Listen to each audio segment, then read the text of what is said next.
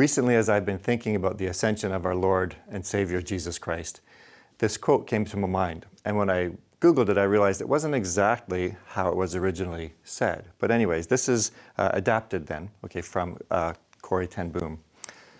Look around and be distressed. Look in and be depressed. Look up and be at rest. On this Ascension Sunday, let us look up to the one who is on the throne, the one who is uh, in control, the one who has uh, done this through self sacrifice. The greatest expression of love ever is, is being dying for your friends. And so Jesus has done this for us. And so let's look up and be at rest. Ephesians chapter 1, verses 15 to 23 says this For this reason, Ever since I heard about your faith in the Lord Jesus and your love for all God's people, I have not stopped giving thanks for you, remembering you in my prayers. I keep asking that the God of our Lord Jesus Christ, the glorious Father, may give you the spirit of wisdom and revelation so that you may know him better. I pray that the eyes of your heart may be enlightened, in order that you may know the hope to which he has called you, the riches of his glorious inheritance in his holy people and his incomparably great power for us who believe. And then it continues. That power is the same as the mighty strength he exerted when he raised Christ from the dead and seated him at his right hand in the heavenly realms. Far above all rule and authority, power and dominion, and every name that is invoked, not only in the present age, but also in the age to come. And God placed all things under his feet and appointed him to be head over everything for the church, which is his body, the fullness of him who fills everything in every way. We can see here in Paul's prayer, we see a picture, we see an image of Jesus on his throne. And he says uh, in verse, um, verse 22 that God has placed all things under his feet. All things. He has placed all, um, all governments. He has placed all countries, all nations, all of our plans, everything. All things are under Jesus' feet. He is that much uh, superior. He is far superior to any authority. It says here, in, in, here, any rule, any authority, any power, any dominion, even any name that is invoked at any time in this age or in the age to come. He ex- this power, the resurrection power, was exerted, it says here, when, when Christ was raised from the dead and seated at the right hand of his heavenly Father in the heavenly realms, far above all of this. This is crucial for us to understand. This is a crucial vision for us to keep at the forefront of our minds. In days like today, when we are living in, in more of a post Christian society where um, more and more the values of society seem to be incongruent and seem to clash with our values as followers of Jesus Christ. We need to know that we don't, uh, are, we don't exert control, um, or control doesn't come by lobbying the government.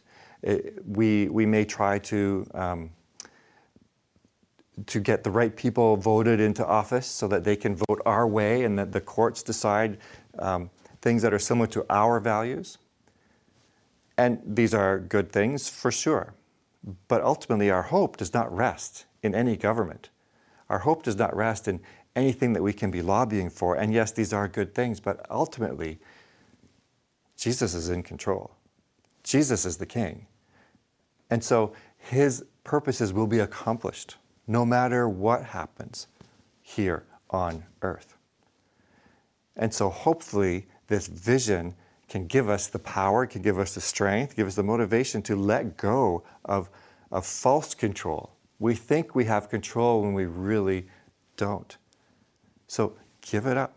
Let Jesus, who is in control, have the control uh, in your life. There's three words here that Paul mentions. He mentions wisdom. He says, I, I pray that you may have the spirit of wisdom and revelation. Boy, don't we need wisdom these days don't we? And any days. And wisdom, and next is hope. Um, the riches of his glorious inheritance in his uh, holy people. So I didn't bring my glasses today, guys. Sorry. So there's hope in there somewhere. Wisdom and revelation that you may know him better. Um, if you were here in person, I would say, hey, help me find this.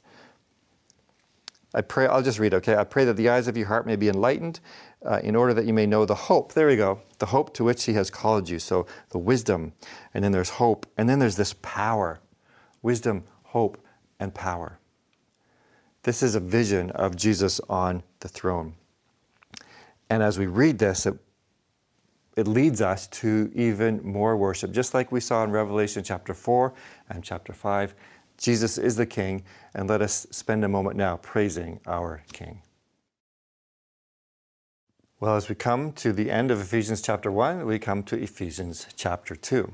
And it is not a different book, it's the same letter, and it continues the same thought that we were just talking about earlier. So, Ephesians chapter 2, verses 1 to 6, if you have your scriptures there, I'm going to read along. I'm going to read and you can follow along. It says, As for you, you were dead in your transgressions and sins, in which you used to live when you followed the ways of this world and of the ruler of the kingdom of the air, the Spirit who is now at work in those who are disobedient. All of us lived among them at one time, gratifying the cravings of the flesh and following its desires and thoughts. Like the rest, we were by nature deserving of wrath. But because of his great love for us, God, who is rich in mercy, made us alive with Christ. Even when we were dead in transgressions, it is by grace you have been saved. Paul is talking here about the difference that it makes in a person's life. At one time, we lived according to our fleshly desires, but we do so no longer. And this is one of the reasons that the this is one of the big differences that Jesus' ascension makes in our lives. Right here, the next verse. I'll put it up on the screen chapter 2, verse 6. It says, And God raised us up with Christ and seated us with him in the heavenly realms in Christ Jesus. Can you picture that? Do you remember earlier with the, the throne room, the vision of the throne room in Revelation chapter 4 and 5, where it said he, God has bought for a price with his own blood these people from all nations to be a kingdom and to be priests and who are reigning with him. This is why the present tense is important um, in, that, in that footnote there. So it says, and God has raised us up with Christ and seated us with him in the heavenly realms in Christ Jesus. Can you picture that now? You can picture the throne room. You can see our ascended Lord and Savior sitting on the throne. And now, through everything that Christ has done, God has raised us with Christ, and we are seated with Him in the heavenly realms in Christ Jesus. This is why Ephesians chapter 2, he says, You used to live this way, but not so longer. You have the authority through Christ, you have the power through Christ, not of our own ability, but because of everything that Christ has done. He has destroyed the power of the enemy. He has destroyed all these powers of the, through his death and resurrection and ascension. And now God has raised us up with him. And so we do not need to do the same things we used to do. You may have believed a lie that you, you can't help it or you, you can't not do this or, or you need this. But we don't. This is an important part of our vision as followers of Jesus Christ we have the authority, we have the power, we have the strength through Christ, not in and of ourselves. And so this is an important part of the ascension. This is an important part of that vision. God raised us up with Him and seated us in the heavenly realms in Christ Jesus in order that in the coming ages He might show the incomparable riches of His grace expressed in His kindness to us in Christ Jesus. For it is by grace you have been saved through faith, and this is not from yourselves, it is the gift of God not by works, so that no one can boast. For we are God's handiwork, created in Christ Jesus to do good works, which God prepared in advance for us to do. Just earlier in Ephesians chapter 1, we read that says that Paul prays for wisdom, hope, and then he wants you to know this power right? He says in verse 19, this incomparably great power for us who believe. For us. Do you believe that this great power is for us who believe? That power, what great power is he talking about? This, it's the same power, it's the same strength that God exerted when he raised Christ from the dead and seated him at his right hand in the heavenly realms. And now we read that God has raised us up with Christ and seated us in the heavenly realms with him. This is, this is a mystery of our hope, the glory of Christ Jesus. We have been raised with him, and we have the authority to do what God has called us to do.